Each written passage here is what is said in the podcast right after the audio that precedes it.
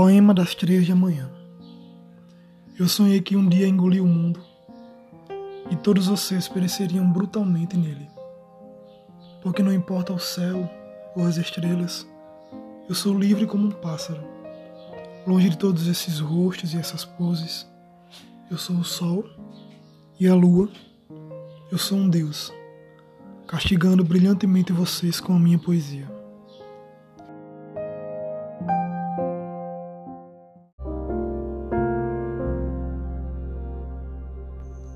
Não me lembro ao certo quando me perdi depois que a vi. Seus cabelos pareciam brasas e seus olhos pareciam um convite feroz e sereno. Deus sabe o quanto desejei minhas mãos pousando sobre sua pele. Pela primeira vez, não a desejei como de costume com outras mulheres. Algo nela me prendeu por um momento que pareceu eterno. Para ser sincero, eu não sabia como reagir. Outrora, então, minhas mãos estavam pousando sobre sua face, e meus olhos, tão próximos aos seus, que podia ver meu semblante de medo misturado com adrenalina. Sua boca então encontrou a minha e tudo se misturou perfeitamente. Que ao acordar, eu não sinto a ressaca de um sonho lúcido.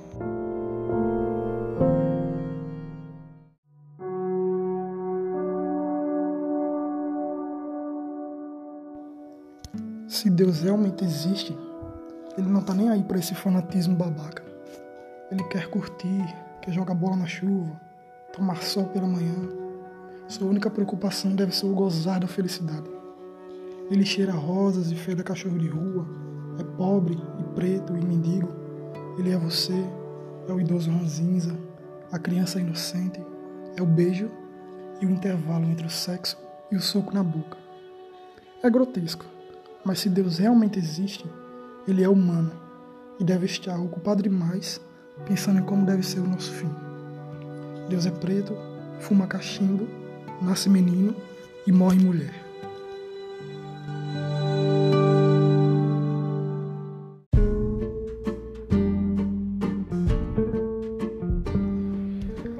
Escrevo porque talvez, só talvez, isso possa me salvar dos meus demônios possa me mostrar a direção ou me levar até onde realmente almejo ir.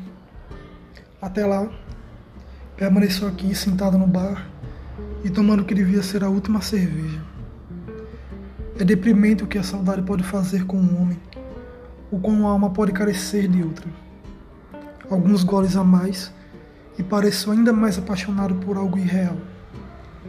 Em quantas encrencas um homem deve se meter até fechar os olhos em paz?